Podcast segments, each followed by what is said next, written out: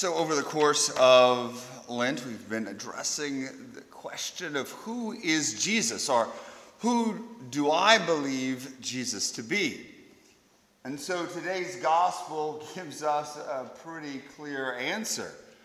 Jesus, who is the image, the likeness, the presence of the Father on earth, teaches us that the Father is merciful, that He, Jesus, is merciful, his defining trait or characteristic.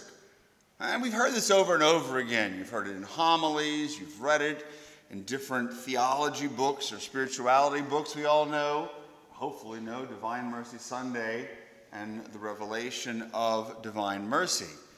But the question that I have is even though we know it, we've heard it over and over again, why is it so difficult for us to believe?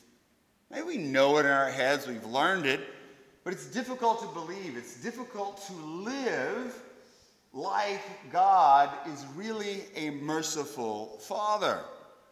So often I find that we're like the older son. We are related to the Father. We know He is our dad, but we refuse to go inside of the house. Inside of the house being symbolic of receiving the Lord's love and mercy. And we, like the older son, refuse to go in. It's our own choice. We can't believe that he is merciful. There are a number of different reasons why we do this, but if we pay particular attention to the gospel text, we'll see a few reasons why. Notice the older son, right off the bat, begins pointing the finger at the father. I've done all these things for you, and what have you done for me? Nothing. You haven't even given me a little goat to celebrate with my friends.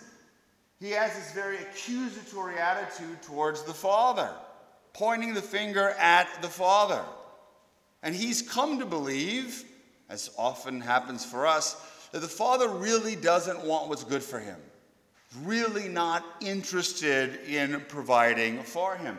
And so we can believe that God isn't a merciful, loving Father but he's someone who's there distant, really doesn't want what's good for us, doesn't want to shower us with his blessings or his mercy.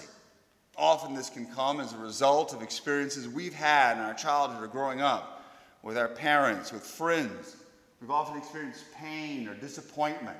And because these people let us down, somehow the Father will let us down. Second thing to notice is that whenever he begins pointing the finger at the Father, he does so by comparing himself to the younger brother. Comparing himself, saying, uh, Look what you've done for him, but you haven't given me anything. Comparing the relationship he has with the Father versus the one that has been established with the younger son. But comparing himself.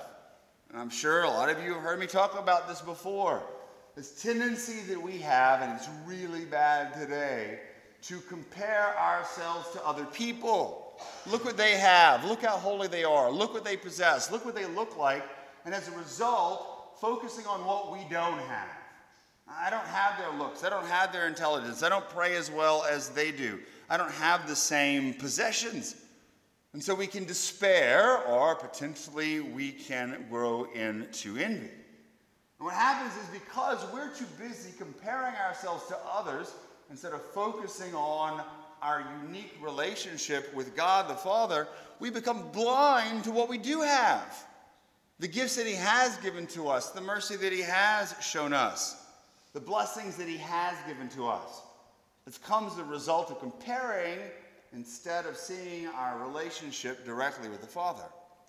And third and finally, and this is something that we probably glossed over when we read it, but I think is pretty significant.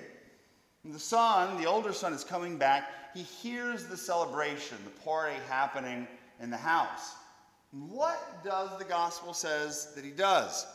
That he goes and asks one of the servants, "Hey, what's going on in the house? Why is there all this noise?" And the servant relays the story of the fact that the younger son has returned. It seems insignificant, but I think there is a significance to it. Because why didn't the oldest son go to the father directly? Why did he choose to go to the servant? It'd be normal to go to dad and say, hey, well, what's going on? But instead, he chose to go to the servant first. And we don't know why, but we can conjecture that maybe as a result of what we know after this incident, he didn't trust the father. There wasn't a good relationship. Maybe it was governed by fear and insecurity. He didn't believe that he was merciful or good. And as a result, he goes to the servant instead of going directly to the father. So the real issue is in our own lives that we can do the same thing too.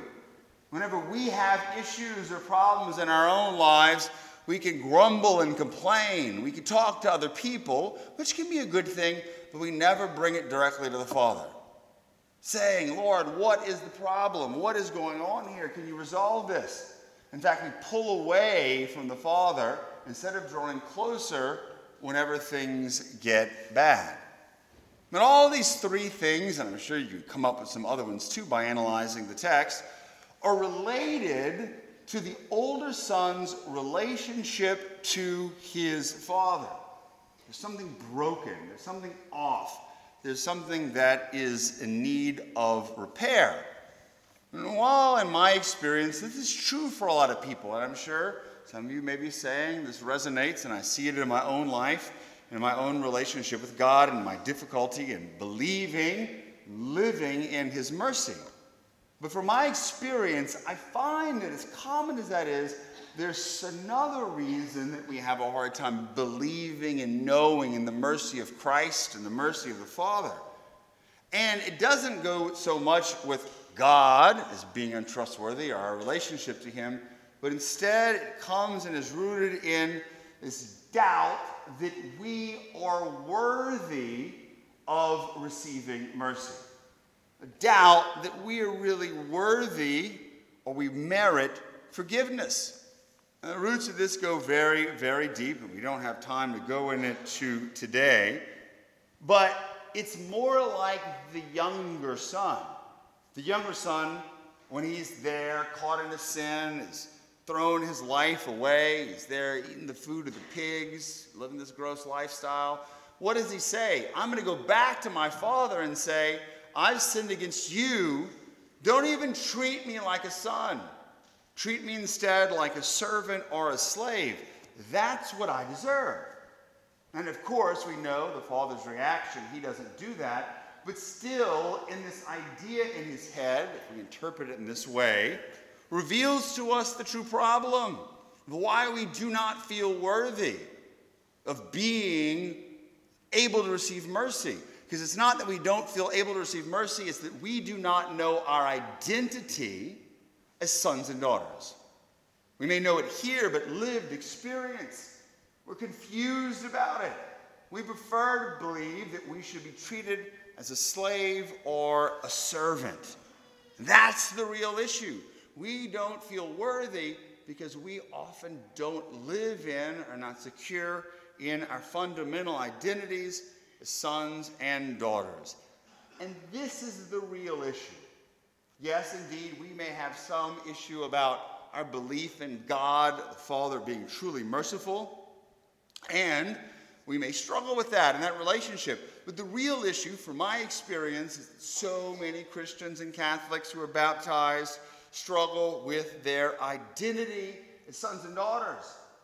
And instead, allow confusion to come in, darkness, questioning their value, questioning their identity, and as a result, begin acting out in the same way that the younger son does.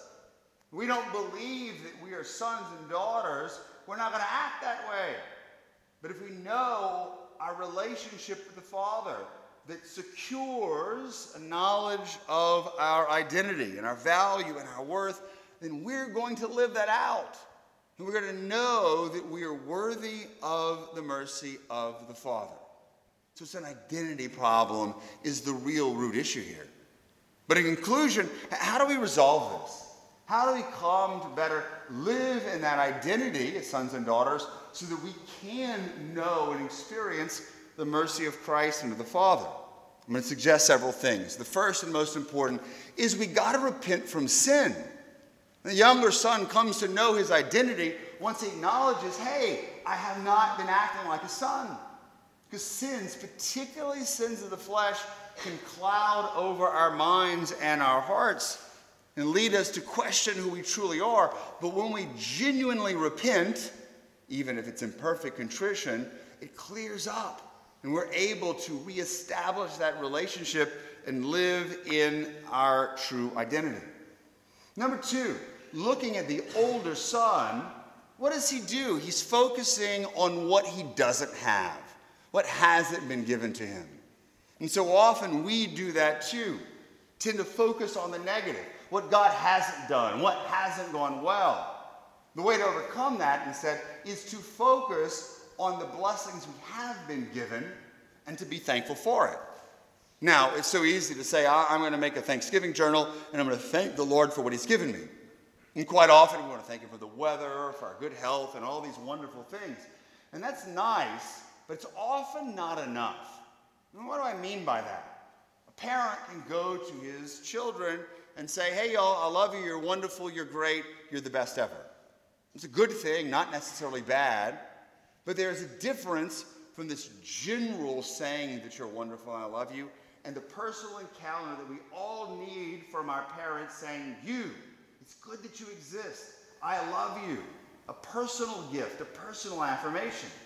And so while we can be thankful for the gift of the weather, He gives that to everybody. But we've got to be able to recognize in our own life, if God is a good father, the ways He specifically says, You are good, I love you. Whether it be gifts that He's given to us or traits that He has given to us, to look in ourselves and be thankful for that, unlike the older son. And third and finally, and if you've been listening to my homilies, this should come as no surprise. We are not going to be able to live in our identity as sons and daughters if we do not foster a real relationship with the Father. And how do we do that? We do it by prayer, by being with Him, by conversing with Him. But again, if all we do is give Him lip service, or, or give them an hour on Sunday and a couple minutes before we go to bed, you're never going to know your identity. And as a result, you are never going to know the Father's mercy because there is no relationship. You're not living in the Father's house. And so, that's my prayer for everyone here. Something to focus on, I believe, in Lent. To reclaim our identity and the knowledge of our identity as sons and daughters of God the Father and as a result, be able to come up with a very precise answer of who God is, of who Jesus is. He's the merciful Savior, the merciful Father. Amen.